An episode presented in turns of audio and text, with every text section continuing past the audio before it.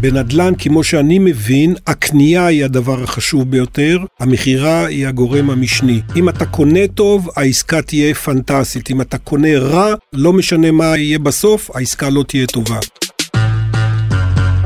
היי, שלום לכם. אני גיא ליברמן, עורך הנדל"ן בעיתון גלובס, ואתם מאזינים לפרק ה-16 של כסף בקיר. סיפורים על אנשים שהחליטו לשים את הכסף שלהם על נדל"ן. היום אנחנו עם עמוס רוטנברג. הוא בן 67 מגבעתיים, אבא לילדים, סבא לנכדים, ויש לו קשר הדוק לנדל"ן. מסע ההשקעות שלו מתחיל אי שם בסוף שנות התשעים בהונגריה, ממשיך בגרמניה, עובר ברמת גן, ורחוק מלהסתיים. מה שהתחיל בעל הדרך, הפך להכנסה המרכזית שלו. מה הכי חשוב לדעתו ברכישת נכס? ומה הוא ממליץ למשקיעים צעירים? כסף בקיר 16, סוויט 16. בואו נתחיל. בשנת 99 נסעתי להונגריה, לעיר בודפסט. הבנתי שמחירי הנדל"ן בבודפסט הם במחיר מאוד מאוד נמוך בהשוואה לערים הגדולות שסובבות אותה. למשל, בווינה מחיר מטר נדל"ן בשנת 99 היה מעל 2,000 יורו למטר, בבודפסט ביקשו 200-250 דולר. עשיתי חשבון שלא יכול להיות מצב שלנצח יישאר מצב שהפרש של עשירית מחיר בבודפסט, לפגוש את חצי וינה בדרך. הגעת לבודפסט כדי לבדוק את השוק, הרי בנדל"ן המתווכים לא בדיוק מספרים לך את האמת. וקניתי נעלי התעמלות טובות, והתחלתי ללכת ממשרד למשרד, הם מדברים רק הונגרית, אבל הם גם משקרים רק בהונגרית. אחרי עשרה מתווכים מצאתי מה האמת והחלטתי לקנות אה, נכס אה, ראשון בבודפסט, הצלחה גדולה במרכז העיר במחיר שלא קיים היום בכלל. תן, תן לנו לחוש קצת, אה, מה... בשנת 99 קניתי דירה במרכז העיר במקום מעולה, שטח הדירה 76 מטר ב-29 אלף דולר. דירה נמכרה בשנה שעברה ב-150 אלף אה, דולר, ועוד אה, שכר דירה שהיה לי בחשבון הבנק, אה, ככה שהרווחתי לא רע על ההשקעה הזאת. למרות הפוטנציאל שעמוס מזהה, הוא לא נשאר הרבה זמן בהונגריה. בשנות 99-2000 הבנקים המקומיים לא נתנו אשראי בנקאי, ההון העצמי שלי הלך ונגמר, ולכן החלטתי ללכת לגרמניה, בעקבות מידע שהגיע אליי מחברה של אחותי, שהיא אדריכלית, הגעתי לאזור אה, חבל ארור והתחלתי בפעילות אה, נדל"נית. מהשיחה איתך גם קודם, שקצת התכוננו לרעיון הזה, אתה מדבר איתי כל הזמן על המקום של הבנקים. הבנק הוא החלק הכי חשוב בכל העסקה, משני טעמים. א', אחוז המימון שהוא נותן לך, ב', הריבית עבור ההלוואה, כי היא זאת שלמעשה קובעת את התשואה שתהיה לך על ההשקעה שלך בסופו של דבר. אם אני יכול אה, להבין ממך איזשהו משהו, איזשהו לקח ראשון כבר, אותך לא רק מעניין מחיר הנכס, אלא איך אני מממן את העסקה. בדיוק כך. בדיוק כך, המימון הוא חלק חשוב ביותר ב, בעסקה, וחשוב עוד יותר אה, למשקיע מתחיל שההלוואות תהיינה בערבות המינימלית ביותר האישית שלך, כי לא תמיד אפשר להצליח בהשקעות בנדל"ן, ואם אתה ערב אישית להלוואות שלקחת, אה, בסופו של דבר הגיעו לנכסים הפרטיים שלך ויגמרו אותך. כמו שעמוס אומר, הבנק מאוד חשוב למשקיע הנדל"ן. לכן בשנת 2001, כשהוא רוצה להיכנס לעסקה בגרמניה, הוא פונה לקבל מימון, מקבל, ונכנס להשקעה הראשונה שלו. הפנו אותי לבנק שנקרא שטאט שפרקס אסן. בניין הראשון שקנינו אותו, אני זוכר את המספרים, היה 347.5 אלף אירו. מתוך זה קיבלנו 310 אלף אירו אה, אשראי בנקאי בריבית אה, נמוכה ביותר. זאת אומרת, כמעט לא הבאת כסף מהבית. כמעט לא הבאנו כסף מהבית, וככה העניינים התגלגלו. ומה אתה עושה עם הבניין הזה? זה בניין... הבניין, כשקניתי אותו, הוא היה בניין מאוכלס מלכתחילה. במקרה זה, בבניין הזה, בקומת הקרקע היה בית קפה שפירקנו את הבית קפה ואת הדירה שמעליו הפכנו ליחידה שהוזכרה לכנסייה הקתולית אה, בעיר אה, אסן, עם חוזה לשש שנים, דייר מעולה, שילם את כל השכר דירה שלו כמו שעון, לא היו שום בעיות. בעצם אבל אתה מדבר על פעילות, אני חייב להגיד, זאת אומרת זה, זה הפך להיות מרכז העסקים שלך, זה לא עכשיו איזשהו מישהו שהוא לא, לא, לא, לא, לא, אלא לא, זה, לא. זה העיסוק המרכזי לא, שלך לא, באותם שנים. כשאתה עובר ל... לגרמניה, אתה לא קונה דירה בודדת, אין בזה טעם, אתה צריך להתמקד בבניינים, אם אתה בוחר בתחום של מגורים, אם אתה רוצה בתחום אה, מסחרי, זה, אני לא מצוי בזה, אבל אה, מי שמתעסק בדירות למגורים חייב לקנות בניינים שלמים. כי אם אתה קונה רק דירות, יש לך צרות עם דיירים אחרים על הסכמות, איך לנהל את הבניין. ברגע שאתה בעל הבניין, אין לך בעיות של אה, ניהול הנכס. גם אם אני רוצה להשקיע בנדל"ן, כן. אולי כדאי לחשוב על לקנות בניין שלם, גם אם אני משקיע קטן יחסית, למצוא שותפים ולקנות בניין שלם, עדיף בדיוק. לי מאשר דירה אחת. כן, כדאי. בגרמניה יש הרבה בניינים של 6, 8, 10, 12 דירות. כדאי להתאגד 2, 3, 4 שותפים, להביא את ההון מהבית, לקבל הלוואה מהבנק ולקנות את הבניין אה, as is. כמובן צריך לבדוק שהנכס הוא במצב אה, טוב, שהדיירים הם אה, יכולים לגור שם, שאין צורך בהשקעה ראשונית גדולה, אבל אה, ברגע שהבדיקה היא בסדר גמור, אתה יכול להתקדם הלאה, אין שום בעיות. גרמניה היא מדינה ש-70% בערך מ... תושבי הערים הבינוניות והגדולות רגילים לגור בשכר דירה, והם רגילים לשלם שכר דירה, אין שום אה, בעיה שם. משלמים בזמן, הם... אה, לא הייתי אומר שמוסר התשלומים בגרמניה הוא אה, 100 אחוז, אבל אה, בחלק מהמקרים אתה יכול לקבל אה, דיירים טובים, ובחלק מהמקרים אה, יש לך דיירים בעייתיים, אבל אה, בחלק מהמקרים הנוספים, חלק מהדיירים הם דיירים, מה שנקרא, דיירים סוציאליים, שהרשות המקומית היא זאת שמשלמת את השכר דירה. נכון שהשכר דירה שמשלמים הוא נמוך יחסית ממחיר השוק, אבל uh, ב-30 לכל חודש הכסף נכנס לחשבון הבנק בלי שום uh, בעיה. גם אם זה יוצא יום כיפור, הכסף נכנס לחשבון הבנק. תגיד, אתה בטח ער לעובדה שבברלין רוצים עכשיו להקפיא את שכר הדירה לחמש שנים, מה אתה חושב על זה? אני לצערי הרב לא השקעתי בברלין, כי חשבתי שברלין זה מקום לא טוב. לצערי, טעיתי בהחלטה שלי. מי שהיום ייכנס לברלין, לדעתי ברלין מיצתה את, ה, את גל העליות שלה, המחירים שם כבר מגיעים לכ-4,000 יורו למטר במקומות uh, סבירים. אני לא רואה מקום לאיפה זה עוד uh, יעלה. התשואה היא מאוד נמוכה. לא יהיו פה רווחי הון יותר לדעתי. בשלב הזה עמוס עושה לי סימולציה של מחיר רכישת בניין בערים שונות בגרמניה. הוא מסביר שבניין שבו יש שמונה דירות יכול להגיע עם מיסים והוצאות שונות ל-400 אלף אירו. וככה בתנאי מימון נוחים, יש מצב שתצטרכו להביא מהבית רק מחצית מסכום הבניין. במילים אחרות, 800 אלף שקל ויש לכם על מה לדבר בקשר לבניין שלם. מה ששמעתם, 800 אלף שקל לבניין שלם בגרמניה. תבוא לקבלן ברמת גן, תגיד יש לי 800 אלף שקל, אז אתה צריך לבקש עוד אה, מיליון ארבע מאות אשראי אה, בנקאי. היות וזו לא דירה הראשונה שלך, בנק ישראל מגביל אותך ב-50 אחוז אה, מימון, אז אתה כבר לא יכול לקנות את הדירה הזו, גם אם הבנק ייתן לך אשראי. אז אתה צריך להוסיף 8 אחוזי כן, אחוזים. כן, כן. משקיע לא יכול לקנות ב-800 אלף שקל דירה ברמת גן עם מינוף. אין כזה דבר. זה לא קצת מפחיד לקנות דירה או בניין בגרמניה, מדינה רחוקה, אני לא נמצא שם, קצת נראה לי, זה, זה קצת מפחיד. נכון, הצדק איתך. אם אתה תקנה בניין אחד, שכרך יצא בהפסדך, משום שלנהל את הבניין מרחוק זה קשה מאוד, אבל אם קנית מספר בניינים ויש לך עסק אה, טוב שם, אתה יכול לשים אנשים שאתה סומך עליהם, ואז תוכל לנהל את הבניינים מרחוק. רגע, התחלנו אם- בזה שאמרת לא לקנות דירה, לקנות בניין, עכשיו אתה כבר אומר לי לא רק בניין, לקנות כמה בניינים. נכון, נכון. בגלל שהמחירים הם כל כך נמוכים, כדאי לקנות מספר בניינים, להתאגד עם כמה חברים או אנשים שאתה מכיר אותם, לקנות קבוצת בניינים. אה, אתה גם הופך לגורם בבנק המקומי, וגם אה, השליטה שלך על הבניינים היא הרבה הרבה יותר טובה וקלה. תגיד, למה דווקא גרמניה? למה לא מדינות אחרות? א', אני מכיר את גרמניה מצוין, ב', בגרמניה, כמו שאמרתי בתחילת דבריי, משהו כמו 70 אחוז מתושבי הערים הבינוניות והגדולות רגילים לגור בשכר דירה.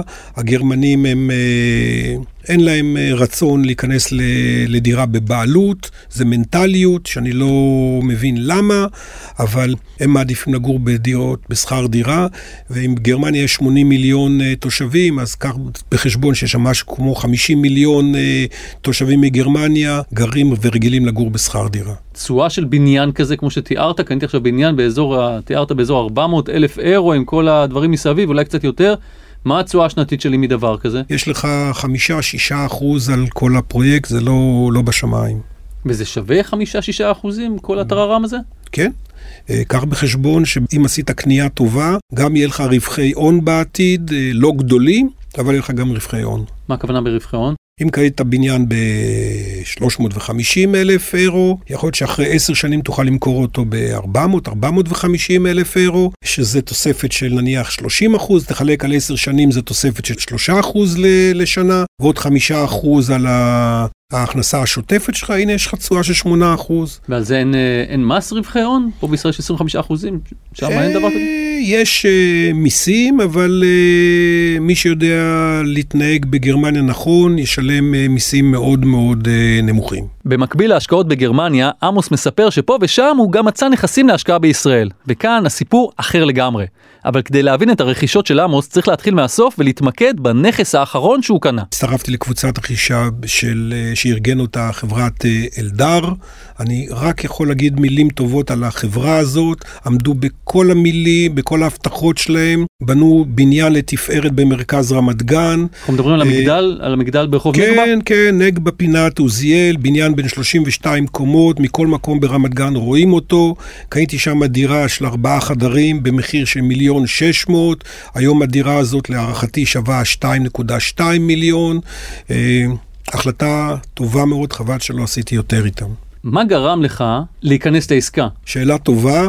בדרך כלל אני לא מצטרף לקבוצות רכישה, ראה את כל הסיפורים עם ענבל אור והאחרים, אבל במקרה הזה כן החלטתי להצטרף משום שהבניין היה בראשית בנייתו, יש שם ארבעה מרתפי חנייה, והבניין היה בשלב של מינוס ארבע, זאת אומרת ראיתי שעובדים, אין הבטחות, רואים בעין שהבניין מתחיל, וזה שכנע אותי להצטרף. כמובן המחיר והתנאים, אבל העסקה כבר הייתה, הבניין היה כבר בהתאבות. צפית שהמחירים יעלו כל כך? כן, הייתי בביטחון רב. חוץ מזה שבעת הכניסה בדקתי את מחיר השוק באזור של דירות של ארבעה חדרים. מקבלנים רגילים המחיר היה בין מיליון 900 למיליון 950 באותו אזור, כך שבראשית היה לי פה spare של 300-350 אלף אירו מתחת למחיר השוק. וכאן אנחנו מגיעים למסר המרכזי שעמוס רוצה להעביר למשקיעים הצעירים שמאזינים לפודקאסט שלנו. תתמקדו בקנייה. זה ה money time של ההשקעה שלכם. בנדל"ן, כמו שאני מבין, הקנייה היא הדבר החשוב ביותר.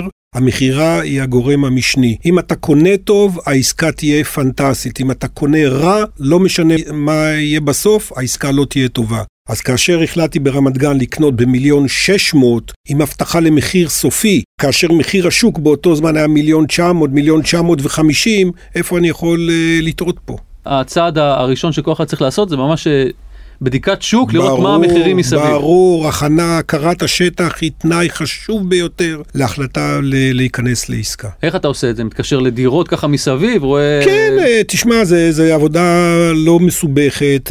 באזור בונים, קבלנים בונים, שמים שלטים למכירה דירה, למכירה מה שיש להם להציע. אתה מרים שלושה, ארבעה, חמישה טלפונים, הולך להיפגש עם אנשי מכירות שלהם, רואה מה המחיר האחרון שהם מוכנים לתת עבור דירה, משווה את הדירה שאתה קונה מבחינת המטראז', הקומה, כיווני אוויר, למה שהקבלנים האחרים מציעים, ואם יסתבר לך, כמו במקרה שלי, שהמחיר של הדירה הוא 300-350 אלף שקל פחות ממחיר השוק, ועוד אתה מקבל פה משהו כמו עשרה מטר יותר מאשר בדירות של קבלנים רגילים, הדרך פתוחה, חבל שלא קניתי שתי דירות באותו פרויקט. אתה אומר זה היום להערכתך שווה 2.3?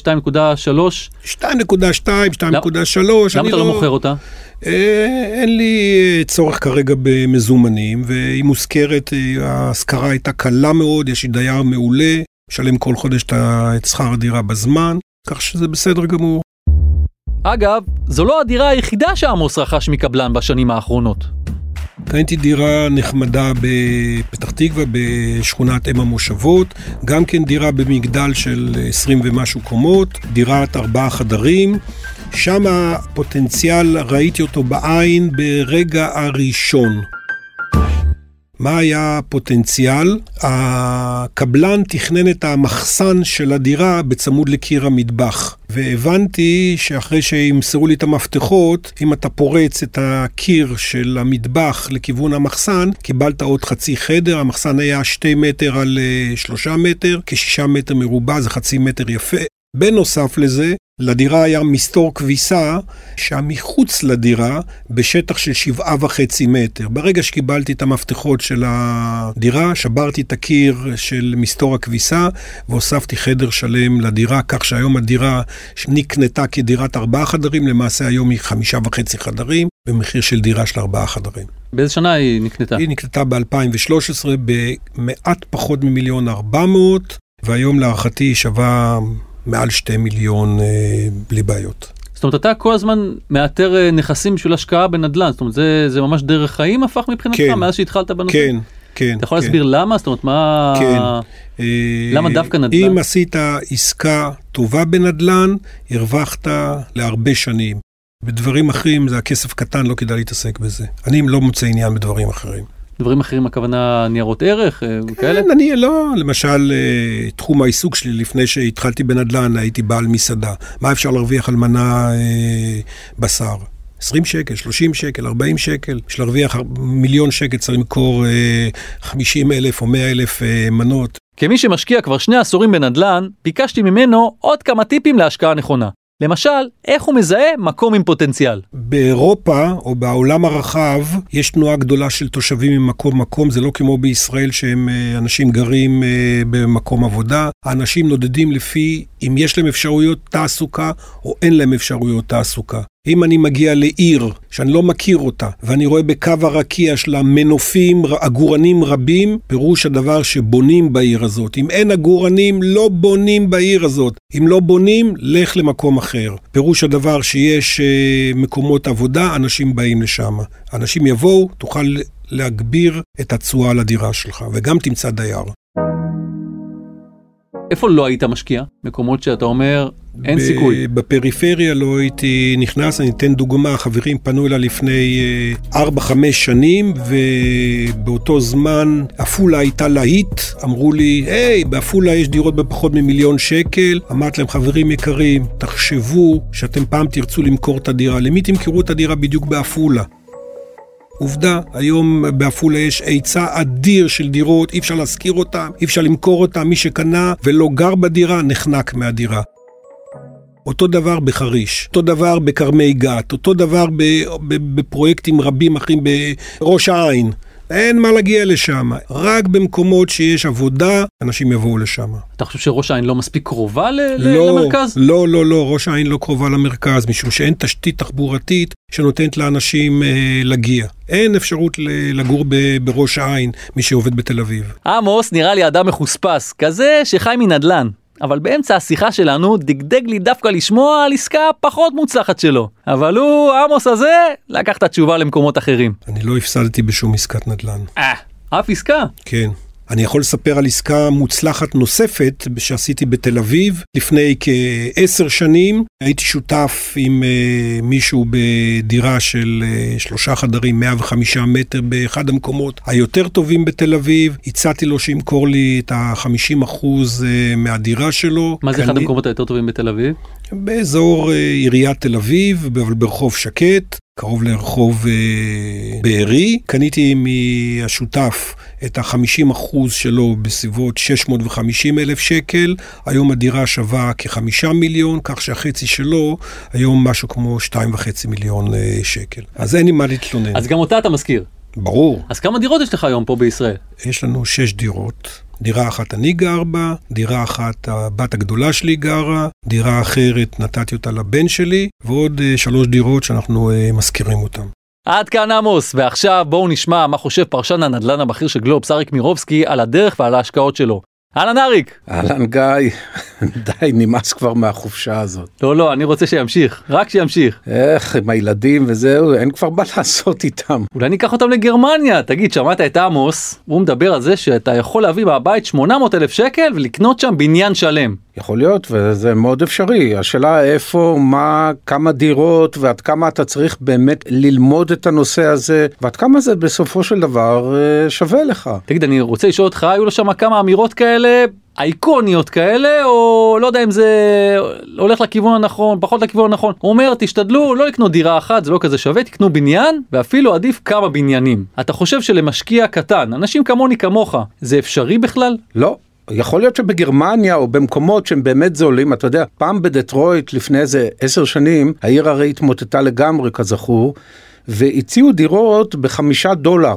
חמישה דולר, רק שהיו מוטלים עליהם חובות מאוד כבדים, זה לא ה... באמת, הטוטל היה הרבה יותר. אבל אתה יכולת להיות טייקון בדטרויט ולקנות המון דירות זבל בינינו, זה לא, לא מציאות גדולות. רובעים שלמים, חמישה דולר. כן, מה זה, ראש העיר היית יכול לפני, אבל זה לא זה, זה לא זה. רוב המשקיעים, ברוב, המ... ברור שיש אה, מקומות שהם מאוד זולים, דיברנו כבר כמה פעמים על הנושא שמחיר נמוך לא מבטיח השקעה טובה. אני לא יודע, אני דווקא בעד uh, משהו של, אתה, אתה יודע, שיטה של פיזור השקעות, ולא לקנות 20 דירות במקום אחד. אבל זה באמת uh, תלוי שוב בתנאים מאוד מסוימים, בתנאים ספציפיים. הוא מתמחה בזה, אני מאמין שהוא עושה את הבדיקות שלו היטב. תגיד, עמוס אומר למשקיעים הצעירים, תתמקדו בקנייה, זה המאני טיים של ההשקעה שלכם. תגיד, אין עוד אלמנטים אחרים שצריך להתמקד בהם כשרוכשים נכס? אני חושב שזה באמת מאני טיים, אבל אני חושב שלאורך כל הדרך זה המאני טיים. זה ברור שאתה, גם לאחר שעשית את הקנייה המוצלחת, אתה צריך כל הזמן לחוש את השוק, אתה צריך לבדוק, אתה צריך לראות מתי הזמן למכור. תשמע, טיימינג זה הכל. אנחנו מכירים את האמירה הזאת שטיימינג זה הכל, עיתוי זה הכל אה, בחיים, במיוחד בהשקעות. הקנייה בזמן הנכון והמכירה בזמן הנכון. אבל בין לבין אתה צריך לתכנן את הדברים שלך. זאת אומרת, להגיד על שלב כלשהו שהוא הדבר הכי חשוב, אני לא משוכנע. אתה צריך להסתכל ימינה, שמאלה, לבדוק, להריח את השוק, להרגיש אותו, לקרוא הרבה מה קורה שם, לשמוע, להקשיב טוב, הנה למשל גרמניה, דיברתם על החקיקה הזו, זאת אומרת, אתה צריך להיות ער כל הזמן, ובסופו של דבר, אה, מכירה. מכירה לא טובה זה בדיוק כמו קנייה לא טובה, יכולה לדפוק לך את הכל. בסופו של דבר בוא נאמר את האמת, תנאי בסיסי והכרחי בכל השקעה והשקעה זה מזל, והמון דברים שמעבר ליכולת שלנו לחשב מראש. עמוס אומר שהוא לא היה משקיע בפריפריה, שזה לי נשמע קצת מוזר, משקיע שאומר שהוא סוגר לעצמו אופציות. אנחנו שמענו כאן בפודקאסט כל מיני פרקים על אנשים אחרים שהשקיעו בקריית שמונה, שהשקיעו בבאר שבע, ומאוד מרוצים, לפחות בחלק מההשקעות שלהם. מה אתה חושב על זה? זה נכון לשלול ככה את הפריפריה? קודם כל, אף פעם אל תגיד אף פעם. אני יכול להבין מאיזה נקודת מוצא הוא מדבר עליה, ואולי נרחיב על זה בהמשך, שפערי התשואה בין הפריפריה למרכז מאוד מאוד קטנו בשנים האחרונות, אז גם אין לך גילום מספיק לטעמי של הסיכון שנמצא בהשקעות בפריפריה.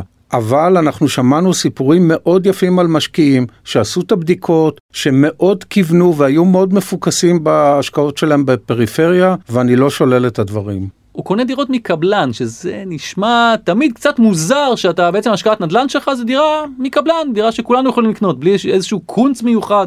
מה אתה אומר, אפשר למצוא מציאות אצל קבלנים? לפעמים כן, לפעמים יש לך דירות אחרונות שהקבלן מת להיפטר מהם ויאללה כבר תן, תן לו איזושהי הנחה ו, ושלום על ישראל ותסגור את מערך השיווק או שיש דירות שאף אחד לא רוצה או, פח, או תכנון קצת לא בסדר, מוכנים להוריד מחירים, זה לא דבר שפסול.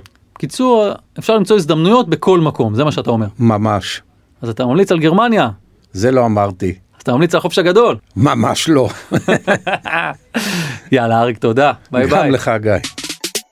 עד כאן עוד פרק של כסף בקיר. תודה לעמוס ששיתף אותנו היום בידע ובניסיון שלו. אתם מוזמנות ומוזמנים להגיב, לשתף ולהציע סיפורים באתר גלובס, וברשתות החברתיות, וגם בתיבת המייל שלי, גיא, מקף L, שטרודל, גלובס co.il. ואם אהבתם, תפרגנו לנו בלחיצה על כפתור ה follow או subscribe באפליקציות הפודקאסטים השונות. וכמובן, אל תשכחו לדרג אותנו באפל פודקאסט. תעשו את זה! תודה לעורך הפודקאסטים של גלובס, רון טוביה. יאללה, אוגוסט תכף נגמר, ולפני שהבנות שלי חוזרות ללימודים, אני טס איתן לרכוש בניין בגרמניה. או שלא. אני גיא ליברמן. ביי!